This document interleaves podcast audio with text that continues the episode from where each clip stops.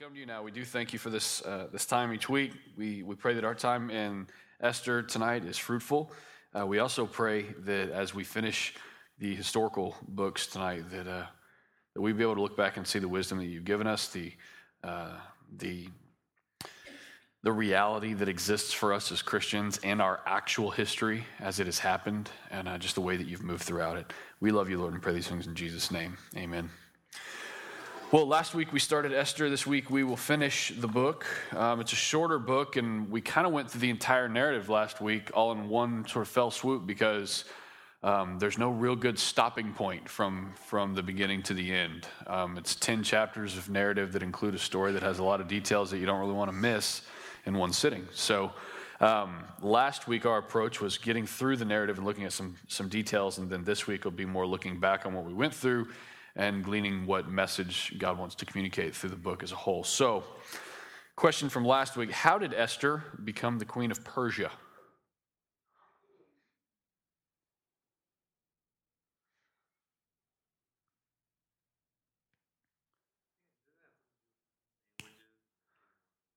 Yes, the king wanted a sandwich. That's that's exactly right, yeah.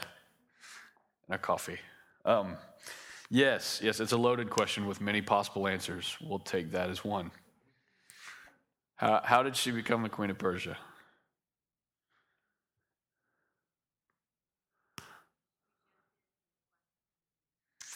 Yes. There was... The previous queen. Yes. Yes. Vashti.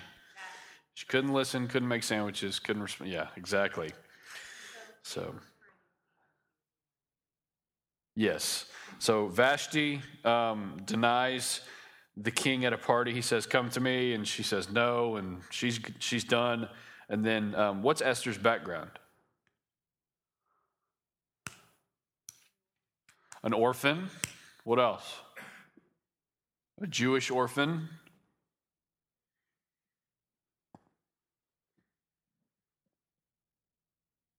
Okay, fantastic. What's the dire and difficult situation for Israel?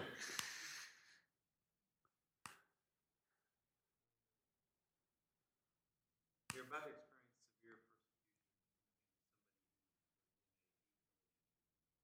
about to experience severe persecution. About to experience severe persecution from someone who is in a hate relationship with them. Yeah, that's good. Who is that someone? Haman. Exactly. What were some of the ways uh, that we were able to observe God's providential movement throughout the story last week? Do what? There were a gazillion. We say bajillion, but I'll take gazillion. I'm just, I'm just, I'm just kind of lean towards that. I guess it must be um, East Coast, West Coast. I don't know. I don't know what it is. Um, yes, there, there were a lot of things uh, where we were able to observe God's providential movement. Name a few of them, if you would be so inclined to do so.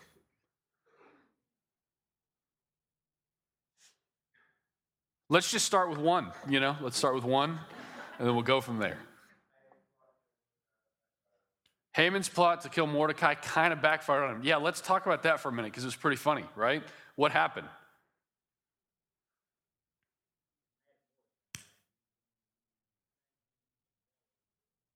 Yeah, specially built gallows, yes.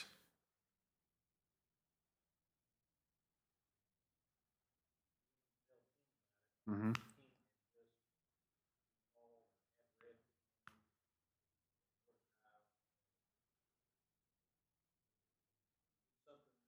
Saved his life. Yeah.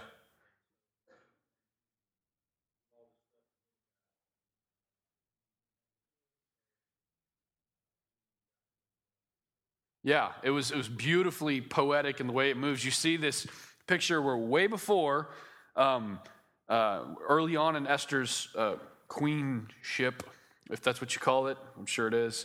Um,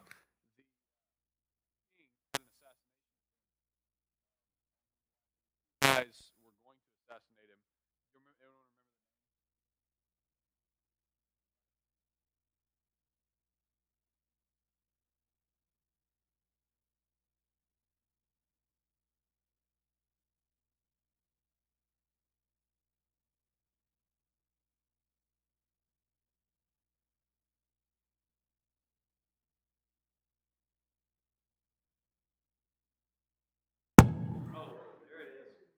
Fixed it.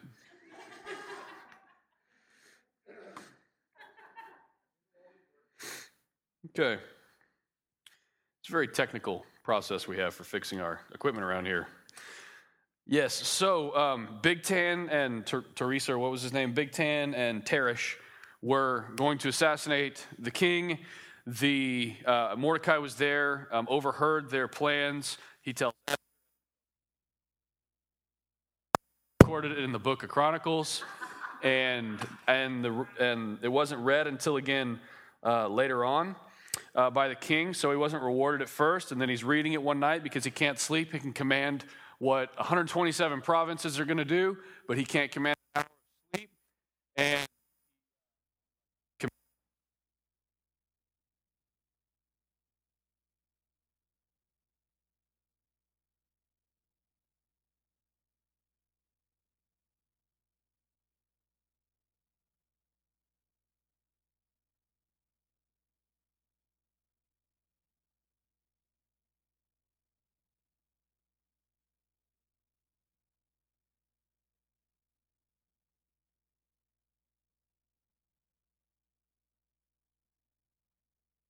And he finds out uh, that Mordecai, who saved his life, had never been rewarded.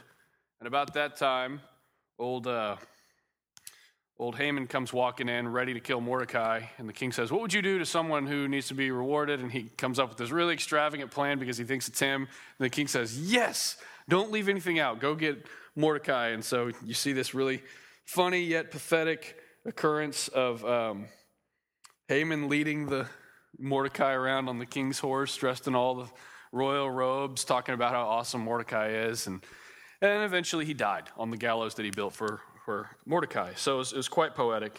God's providential movement was really all over the book. Uh, how does the book of Esther help us to walk well with others through heartache, tragedy, and uncertainty? How does the book of Esther help us to walk well with others through heartache, tragedy, and uncertainty?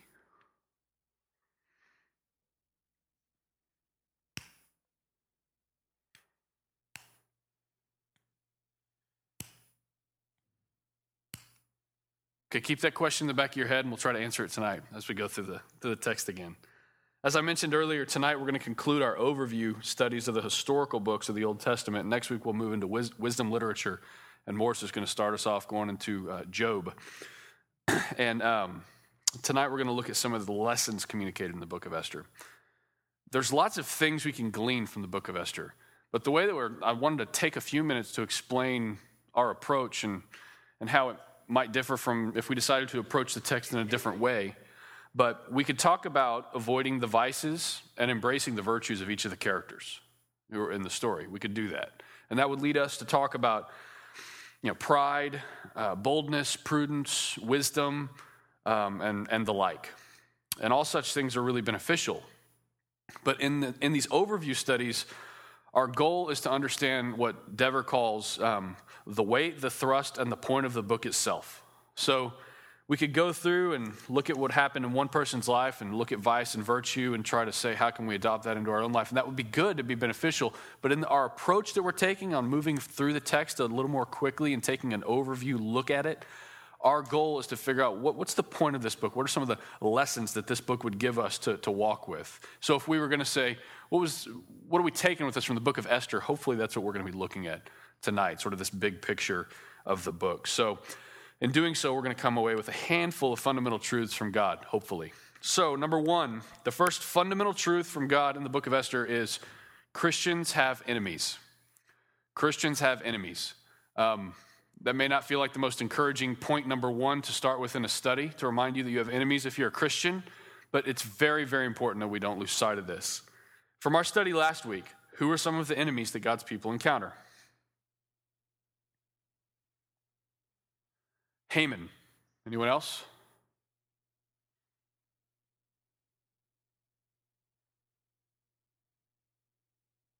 Let's say Haman and all the people who tried to kill him. We'll go with those two. That, that kind of sums it up. What about before the book of Esther? Who are some of the, the enemies that, that we saw throughout the historical books in the Old Testament for Israel? Babylonians? Assyrians?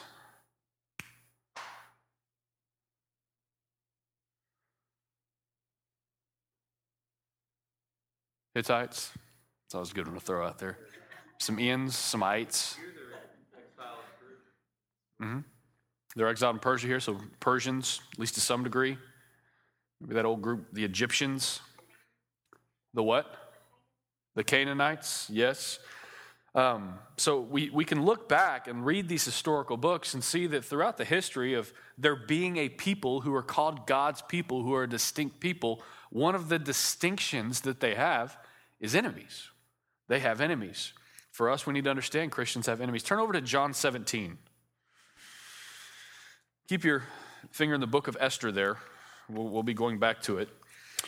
But John seventeen, um, this is the, we studied this for a, a number of weeks uh, when Ben was preaching through the book of John, the high priestly prayer.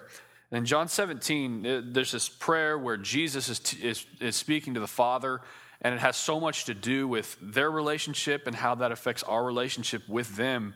And one of the things he says in verse fourteen of chapter seventeen in John is, I have given them your word, and the world has hated them because they're not of the world, just as I am not of the world. Let's read that again. I have given them, this is Jesus saying to God, Father, I have given them your word, and the world has hated them because they're not of the world, just as I am not of the world. My question is, what does this reveal to us about our enemies? Why do they exist, and what's the source of their opposition in regard to us?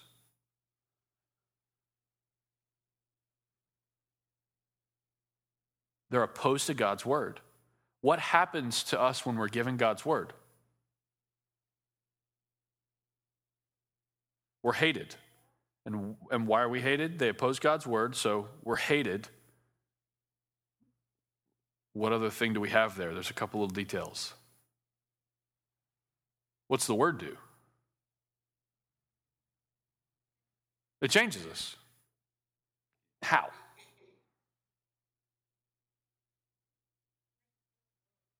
Makes us hate the world, not the people of it, but the, the yes. Yes. Yeah. Yeah, we're not to be worldly at that point. So,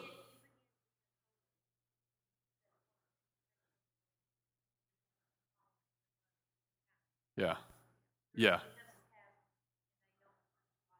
Absolutely. Holiness was the word that I was looking for. That's that you, you were given the word. The word makes us holy. It conforms us to the image of our Lord.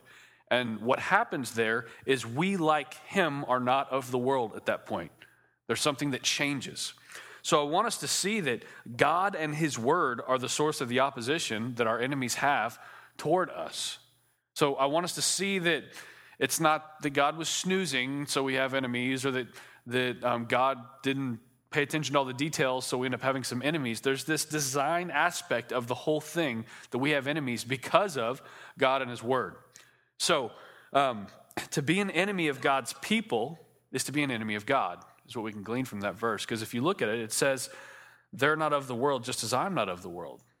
So that means that we can conclude that to be an enemy of God's people is to be an enemy of God. So our first point is that we have enemies. It's really easy, I think, to forget this in a country that's founded on the principle of religious freedom. But inevitably, over time, people have grown less tolerant of opposing religious beliefs. Do, do y'all feel like in our culture we're growing more tolerant of opposing religious beliefs or less? I think we're becoming more tolerant of any belief that is Yes, my next sentence is especially intolerant of the Christian religion. I would agree. And why do y'all think that is? Because if we don't have a reason, if we're not going to look at it soberly, we'd sound like a bunch of whiners that, that expect everyone to just say, yay, Christianity. So why is it why is it so particularly opposed? Exactly. This is the one that says, this is the only way. It's almost like it's too narrow. But we know it's not too narrow. It's just narrow enough. So, especially intolerant of the Christian religion that's founded on the belief that Jesus is the only way to salvation, nothing else. Jesus is the only way to salvation. So, given that, we need not be surprised when uh, when that message is unsavory to those we share it with. I kind of grew up in a Christian environment where it was like, man, you come to Christ, things are going to be better, for one. And then you're going to share a message with people, and the large majority of them are just going to love you for sharing that message. And then you're going to share the message, and they're going to love you, and there's going to be more Christians, and so you're all going to be sharing the message more. And it's just, just it's just by design, it's just going to spread just very easily. I love that idea. I remember being a very young man thinking, man, that makes me want to give my life to missions. That makes me want to move to a country where, you know, there's not a whole lot of Jesus being talked about and be able to share that. It just multiplies that easy. And then the time comes where you share it with someone and they tell you you're a fool, or they tell you they don't really want to hear it, or they tell you they, they're offended. Uh, does, has anyone remember the first time they shared the message of Jesus with someone and the person was offended and you found yourself like, wait, I thought this was supposed to encourage you and now you're offended by the message that I shared with you? First time it happened to me was in an airport, and I just remember I was so confused. I was a teenager, and uh, there was some guy that noticed we were on a youth trip because we're all wearing solid colored T-shirts and acting like Lord knows what, and uh, he just came up there to just primed the pump. I mean, we just had a big bullseye on us. And uh, he came over and said something, and I was, uh, you know, I wanted to I wanted to share the gospel with him so he would understand why we were so excited about what we were doing. And, um, and man, he was just like, yeah, that's offensive. And I just remember being so confused as a teenage guy thinking, gosh, that's offensive. What? And I'm praying for him. Lord, clearly this man's crazy. Why would that be offensive to him? Just help him not to be so crazy so he can know how sweet of a message it is. And and make me feel good by accepting such message. So um, we need not be surprised when the message is unsavory to those we share it with. Scripture says that uh, to some, it'll be a, a sweet-smelling message of life. I had to practice that this afternoon. Sweet-smelling message of life. While to others, it'll be the stench of death. Some will embrace the message and the people who are marked by it, while others will reject the message and all who proclaim it. You'll find the occasional friendly atheist who rejects the message, but not the people who proclaim it. But I'm personally finding such people harder and harder to come by because the message is either offensive or it's not to so many. It's really difficult for one to embrace Christians, but not embrace Jesus. And in doing so, they're regularly forced to reckon with the judgment of God in light of the Christian's message. If I have a friend, um, which hopefully we are trying to make friends who aren't Christians, the, like don't, don't get the wrong message from what we're talking about here. Uh, but there's there's something where you say to someone, Jesus is the only way, and and I want to share the message of hope and salvation that's found in Christ alone. And if they're like, I reject that, but we can be friends. And but if that's a message that you're proclaiming, there's sort of this rub that's always there, and it's difficult. It, it causes a strain. It doesn't necessarily immediately make them enemies or anything like that. But in time, that's how a lot of enemies are made. Is is they'll, if you're not of the world, neither was Jesus, and that's how you'll be rejected as a Christian. So in doing so, Um, they're forced to reckon with the judgment of God in light of the Christian's message. And John seventeen says clearly that the world will hate you if you're not of this world. The message of Christianity literally rocks the world of those who hear it. It shakes the core of their existence and brings about questions and considerations that can cause some very deep emotions and responses. So it's part of God's revealed truth that Christians will be hated because they're not of this world. It's part of God's revealed truth that you as a Christian will be hated because you're not of this world. I don't remember hearing that as a young Christian. I didn't grow up with such a warning, and that's why I was so shocked when there was rejection along the way. But to be clear, how are Christians supposed to treat their enemies? Love your enemies. What else? Pray for your enemies. What else? What about those who persecute you? Do good to those who persecute. Bless those who persecute you. Yeah, love your enemies and bless those who persecute you. So, so you have a message. It's rejected by people called enemies. And then you love those enemies. You seek to bless them. You want to spend yourself on their well-being. So you don't quit proclaiming the message, yet you help them in practical ways. Which what, what does that cause? Well, these are the kinds of actions that trouble those who initially reject the message of Christ. And it's these very actions of unexpected love Um, that force many to reconsider the message. I mean, that, that's how that happens. That's God's design. You share a message with someone, maybe they reject it, and you continue to love them, walk with them, sow into their life, seek to do good. And in those actions of love, oftentimes people will reconsider the message because they see it authentically being lived out and proven in the life of the Christian. So you can see what happens if you don't live it out. If they reject your message and you call them an idiot or tell them if they were smarter, they might get it, or you're condescending, or you're arrogant, or you're entitled, or whatever number of issues Christians can step into, um, you can see the, the, the adverse effect that it would obviously have. So these kinds of actions will obviously cause um, some to reconsider the message spoken by their perceived enemies who want to bless them. So while it is certainly offensive to reject God, we must not be offended when it happens. Rather, we go on the offense. You know, you hear what we're saying here? We go on the offense if someone rejects God, seeking the well-being of our enemies as we bless them and love them. What that means for us is that for Christians today, vengeance is not ours to seek. We don't seek our own vengeance. Because right now, I'm just talking about the possibility of someone rejecting your message, maybe being rude to you in the process. But the reality is far worse things are happening for people who are proclaim, proclaiming the Christian message.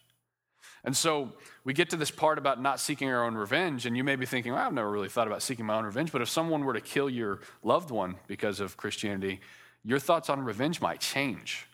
And if you don't know ahead of time what God says about that, um, there's going to be a problem in, in if you're going to respond faithfully or not. Here's why we don't seek our own revenge. Point one is that Christians have enemies. Point two from Esther is God always punishes his enemies. God always punishes his enemies. We've already established that enemies of God are enemies, enemies of God's people are enemies of God. But it's God who will punish his enemies. How are his enemies punished in Esther? What happens?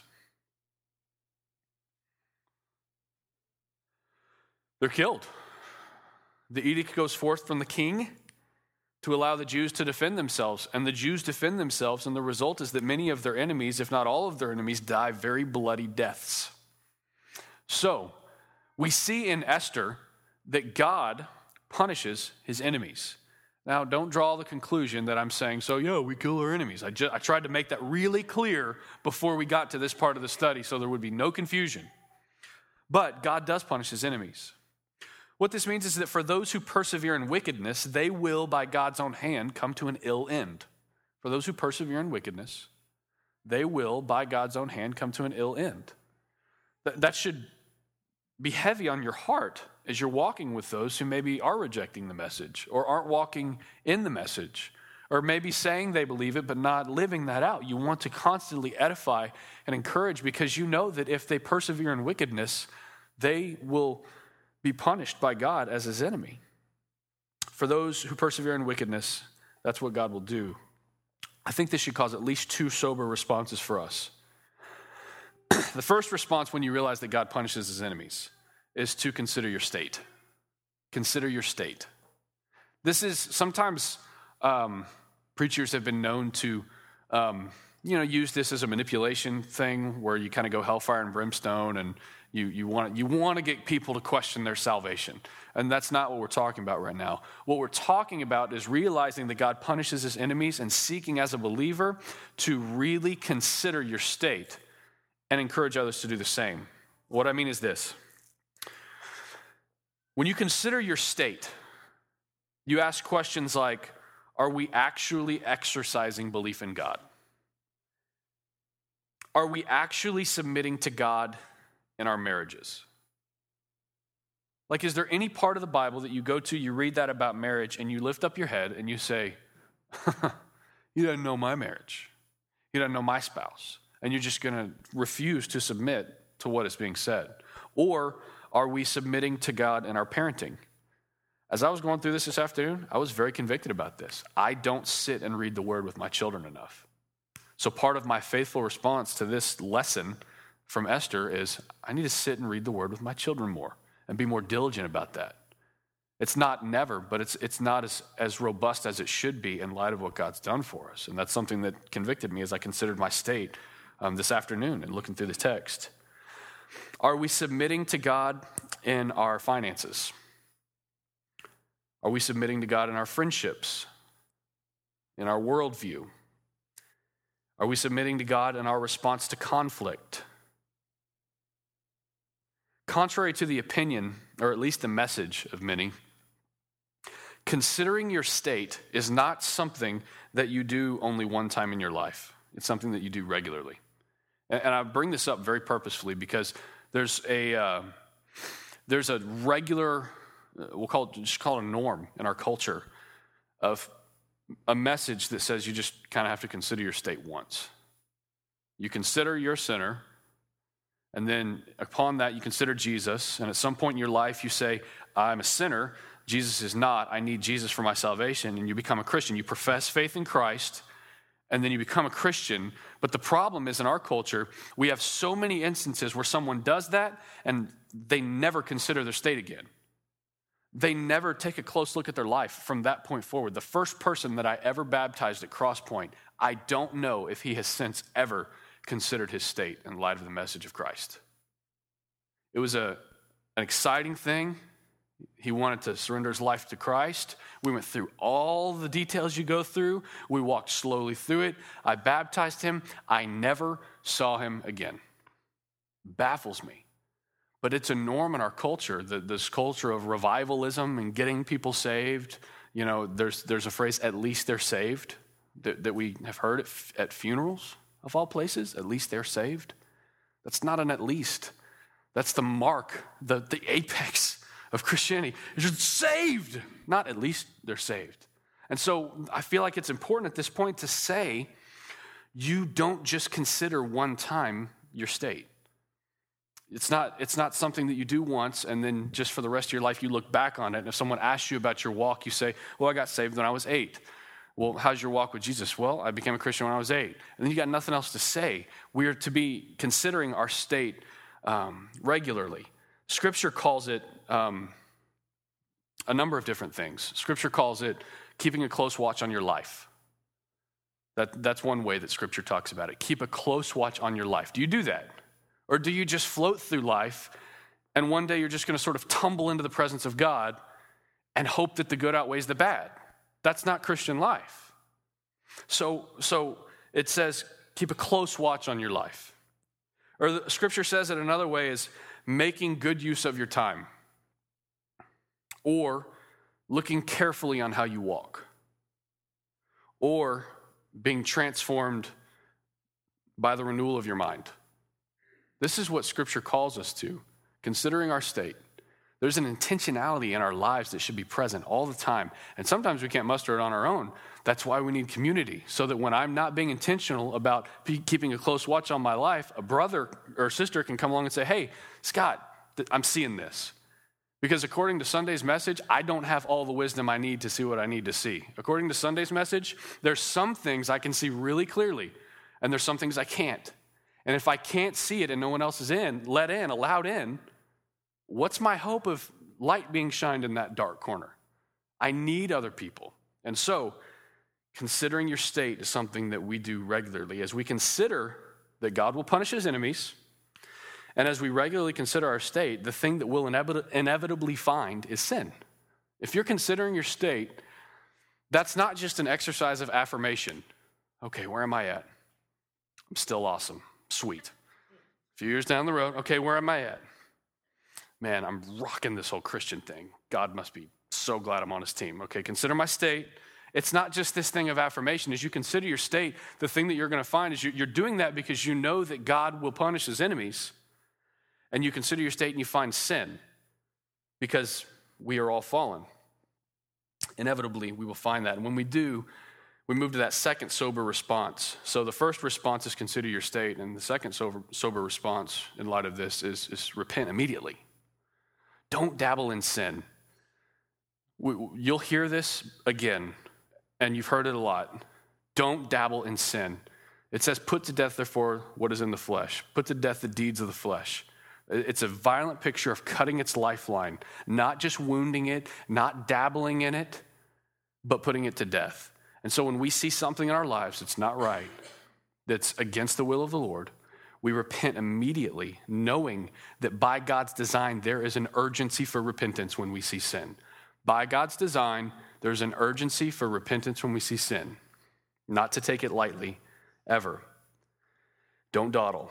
And our message explains why. Jesus is the only way for sins to be forgiven and for us to be able to repent and live lives of holiness for the glory of God. That's the only way. So why would we take lightly uh, what Jesus has done and why he's done it? So our first lesson from Esther is Christians have enemies. Our second lesson is God always punishes his enemies. And this third lesson is something that it's just weighty to me, and we'll talk about it. But the third one is that um, God will certainly deliver his people. God will certainly deliver his people. Do you believe this? I mean, think about it in your minds for, for a moment. Do you believe that God will certainly deliver his people? Think about what what you think of when I say deliver. Like what what picture pops up into your head? What do you what does it mean that he delivers us? How how did God deliver his people in the book of Esther?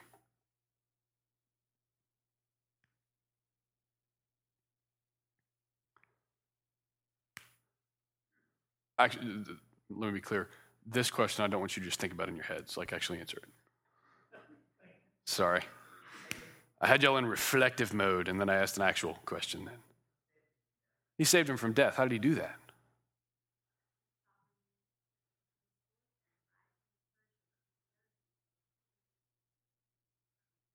Yeah, it's absolutely remarkable. He saved his people. He certainly delivered his people. This orphan who wasn't even Persian, um, and it was remarkable, uh, the, the whole thing. I mean, you, you, y'all remember the list from last week? It's all these just happened to, just happened to, just happened to. And if we look at our own lives, we see a lot of just happened to, happened to. God will certainly deliver his people. Uh, to me, this is such a huge part of what it means to be a Christian, yet for many Christians, God's deliverance is confusing and difficult. For many Christians, God's deliverance and the concept of it and what it means is very confusing and difficult. What I mean is this. Are there people in the world who are Christians who are being killed for their belief in Jesus Christ? Yes. Are there people in the world who have been treated unfairly at work because of their belief in Jesus Christ? Are there children at schools who have been treated unfairly because of their belief in Jesus Christ? Okay. Then what does it mean when we say God delivers his people? Some are being treated wrong, some are being killed, and then the in-between, some are being tortured. Physically violent actions toward them. So what does it mean when we say God delivers his people? What does it mean when we say that nothing separates us from the love of God? Because I know a lot of people that have been through a lot of really horrible stuff, and when you say to them, nothing separates us from the love of God, there's a moment for that person where they say, I don't know, man. That was bad. What happened was really bad. It was really hard. It was really dark. It was really oppressive. And so for us, we have to ask in a moment of you know, sobriety and you know st- stability, what does it mean? What does it mean that he will certainly deliver us? Luke twelve, four through five says this. I tell you, friends, do not fear those who kill the body, and after that have nothing more that they can do. Let's just stop there. Really? What did that just ask of us? Put it in your own words. What did that just tell the Christian? Be willing to die. Don't fear the person who can kill you. I remember how easy it was as as a young man who was unmarried to say such things, to think about what that moment might be like should the Lord call you to it. And then you get married, or you have friends that you become very close to, or you put down some roots somewhere, or you have children. No matter what your situation is as a Christian, Luke twelve applies. I tell you, friends. And he calls them friends. He doesn't say, I tell you people I'm annoyed with who I wish someone would off.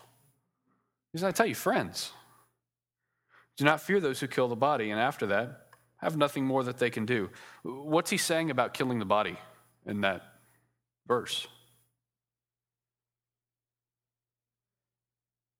Yeah, like in some manner,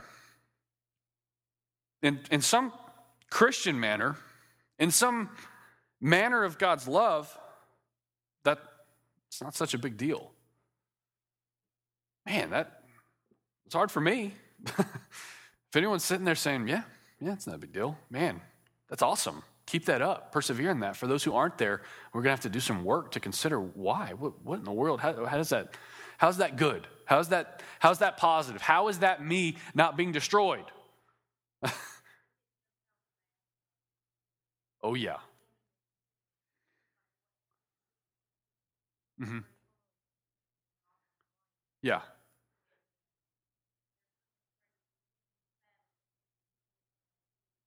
Yeah.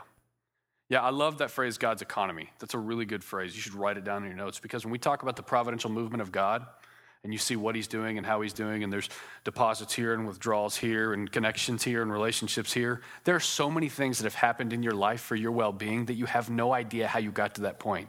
You could, if you tried your hardest to retrace it, you still wouldn't be able to, because God's that awesome and he blesses his people in that manner, and he moves in a wisdom that's infinite. It's not lacking in anything and it's not limited in any way. It's absolutely remarkable. So when we come to this, after that, they can do nothing more to you. He goes on to say, but I will warn you who to fear, whom to fear. Fear him who, after he has killed, has authority to cast into hell. Who's that? God. He's saying, fear God. Don't, don't fear the people who can kill you and then they can't do anything more to you. He says, fear God, because after he kills you, he can cast you into hell. Why would God cast someone into hell after they're killed?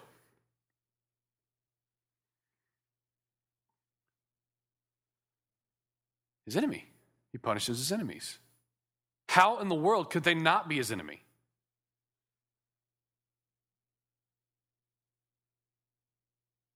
Through Christ. That was Sunday school answer, Jesus. Yes. That, that, that's the weight of things that we're talking about here. That's the weight of things that we're talking about here. Do not fear the one who can kill you, because when they've done that, they've, they've, played all their cards. They've shot every round in the gun. They've they're they got no other moves. They just they kill you, and well, guess what? God's going to be glorified in your death, and they just ushered you into his kingdom. They got nothing else. So don't fear them. Fear the Lord, who after he kills you, continue to hell. So how do we write? I mean, how do we move in that? How do we rightly fear him? So we see this. He has that authority. So a question we could ask is, so is it safe to be a Christian or not? Ultimately, yes. What about right now? Yes in one way and no in another, right? Is it safe right now to be a Christian? Will God really deliver us when we really need it or not?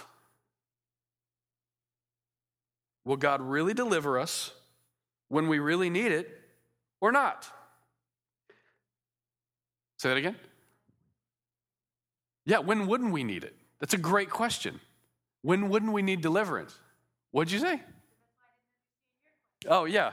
You're, it's a good question to explain why you don't understand my question, but I'll get to it, I promise. Will he deliver us when we really need it or not? In those moments where we perceive that, oh man, things are bad, will he deliver us? I'm tied to a tree stump and there's an axe over my head. Perceived need of immediate deliverance. Will God deliver me or not? And what is that deliverance? What are we talking about when we say deliverance? So that's why that's a good question. And I think the answer that Scripture leads us to is this. The people of God are more safe than any others on earth.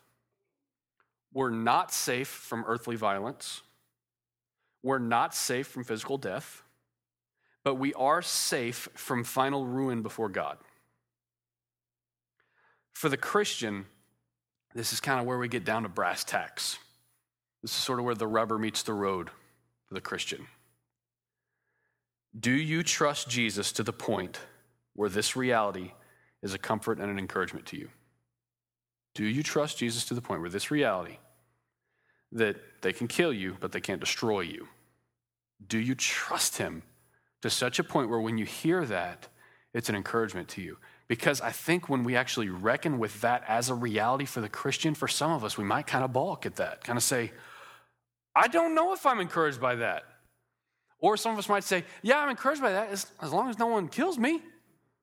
I'm encouraged by that as long as no one hurts me or my family for my faith. Are we really encouraged at how God continues to move, even if the nightmare comes true? Do you trust Jesus to the point where there's comfort and encouragement in such reality? God is the only one that we should finally fear. And if we're in Christ, we do not need to be anxious about his love. If God was glorified, this is these are some thoughts, some questions that popped in my head as I was looking through this today. If God is glorified, was glorified, is glorified in the death of his own son, could he not be glorified in your physical death also? If God got his glory, even out of his perfect son being tortured and beaten, could God not get glory out of physical violence that's inflicted upon you? I mean, this may not be the immediate reality for us, but who knows what the Lord's calling people to in this room? Who knows what the Lord has in store for the days to come? Scripture says, keep a close watch on how you walk. The days are evil.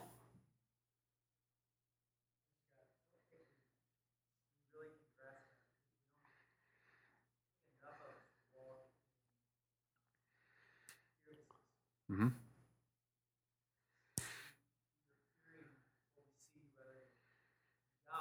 Mm-hmm. Mm-hmm. Yeah.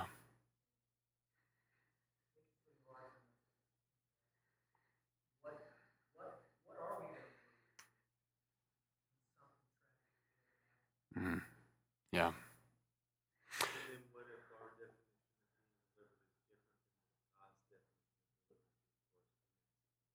Exactly. Exactly. Because there's so many different situations where you could define deliverance in a thousand different ways. You even, at that point, given the vastness of the possibilities, you trust God with the definition of deliverance. And you know that it's ultimate. You know that it's unshakable. You know that what is going, what is absolute best for you is what is most true for you in Christ. What is absolute best for you is what is most true for you in Christ. If God got his glory out of his son even being beaten, could he not be glorified in physical violence inflicted upon you? Is this not what it means to count the cost and to take up your cross and to follow Jesus? Now, I don't want to be light about this. I don't want to be flippant about this. Because it, it, I don't know, as a, as, if you're teaching this, you're standing in front of people delivering this message, it's easy to, yeah, nothing can hold us down. We're going to storm the gates, water pistols, and yeah. And it's easy to get excited about it, but the reality is, if this stuff this stuff happens to any of us, it's nightmarish. If this kind of stuff happens to anyone we know and love, it's terrifying. It's nightmarish to be beaten or hurt or wronged. In the moments following the death of loved ones, especially maybe even the death of someone who died because of their faith, heartache's especially real and heavy, even seemingly overwhelming at times. So I don't want to make light of the troubles that we face in life. I just want us to have a big enough picture of God that when it inevitably happens, in some measure or another, for some it'll be nightmarish, for others it may not be so much. Either way, if we don't look at the word and see what happened in Esther and see how God moves, we won't be prepared for those moments when they come. We won't walk in that fearlessness that Clay just mentioned. But if we know the bigness of God, the sovereignty, the providential movement, the absolute certainty that he will deliver his people, in those moments, we will have stronger faith. We will not be so shaken. We will be able to be a witness to the goodness of God. We'll be able to proclaim things that people will say, "Did you hear what they just said? That was crazy and amazing."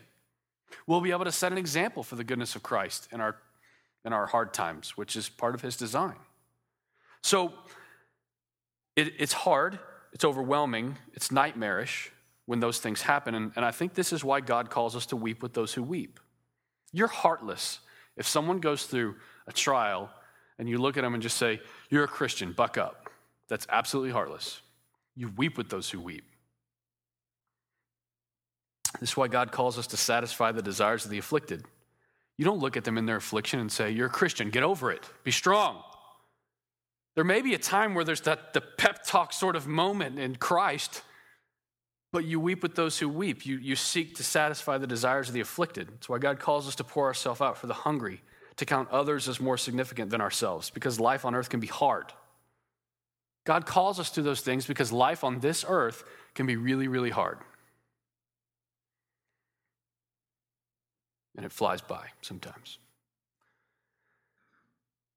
But life on earth is not all that there is, and we'll only find hope in such temporary relief if we truly believe that God will certainly deliver his people. That's something that's kind of hit me today. Like, these temporary reliefs that we've been given in Christ, they're only hopeful if we believe that God will certainly deliver his people in the end. And for me, a good indication of where my hope is, uh, is found when I when I preach this message to my wife and my children. Man, as a single guy, young guy, yeah, you can kill me, but that's it. Boom. Then I look at my kids, and I'm like, you touch my kids, you die. Like, it is this protective nature. And I think, okay, firm, strong faith in the Lord says, I have to tell them, don't fear the one who can hurt you. Don't fear the one who can take your life. Fear God. That's okay to be protective of your children. I'm not saying, you know, well, let the reins go, let them do what they want.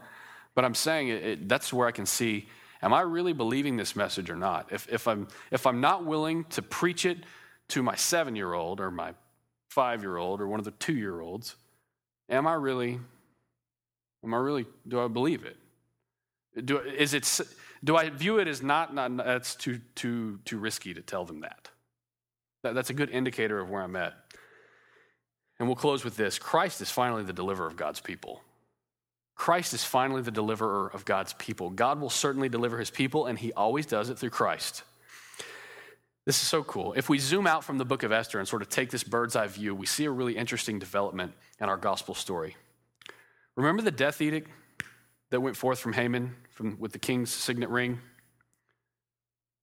That actually went forth. It was a death edict.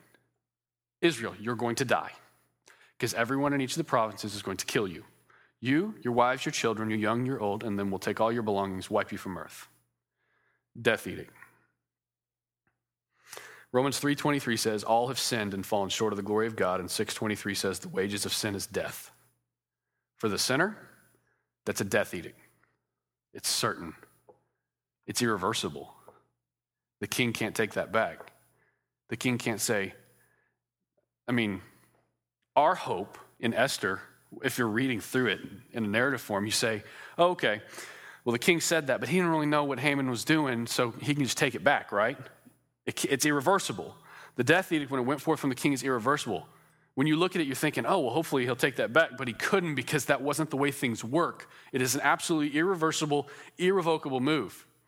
So you could see God saying, all have sinned and fallen short of the glory of God, the wages of sin is death, and then you see a world full of sinners and say, oh, God, take it back.